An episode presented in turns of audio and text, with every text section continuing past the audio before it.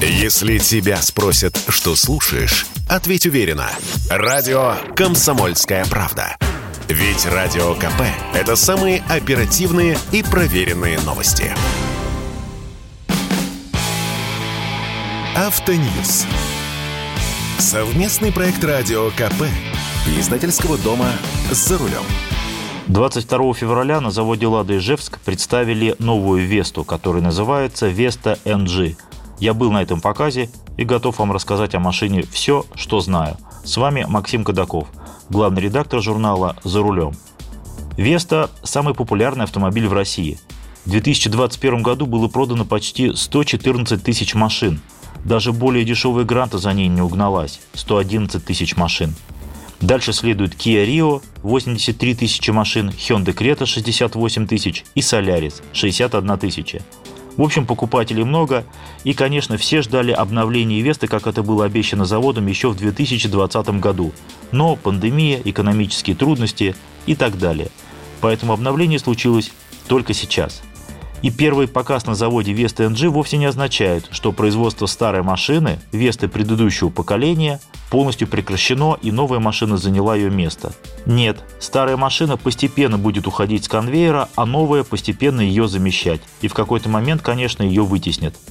Как будут продавать старую машину при наличии новой? Уверен, что будет большой разбег по цене. Какой? Нам пока никто не говорит. Может быть, это будет 50 тысяч, а может быть 150 тысяч рублей, а может быть и больше. Веста NG. К неймингу, конечно, есть вопросы, ведь латинские буквы NG у нас будут произносить как NG. Что это? Новый год? На газу?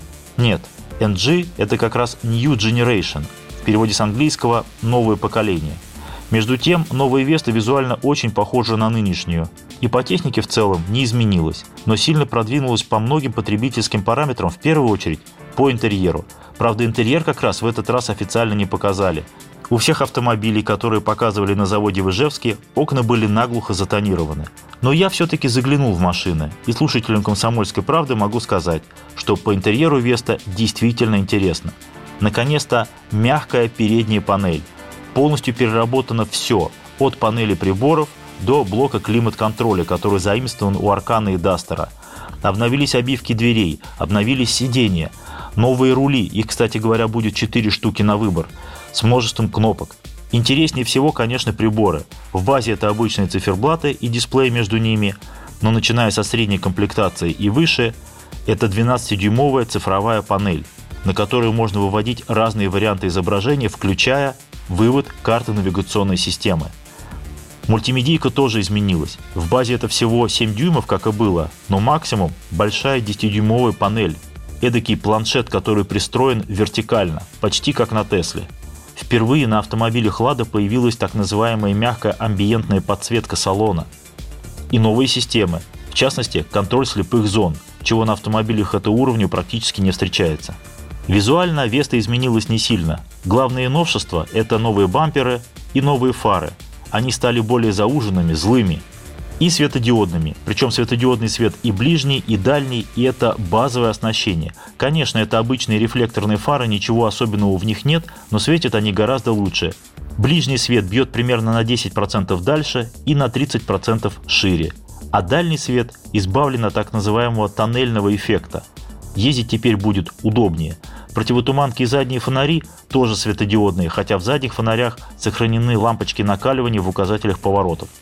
По железу почти ничего не изменилось. Остался родной вазовский мотор 1.6 мощностью 106 лошадиных сил, и у него только пятиступенчатая коробка передач. Второй мотор, тоже 1.6, Renault Nissan, его собирают в Тольятти, мощностью 113 лошадиных сил, и он работает в паре только с вариатором. Здесь никаких новшеств.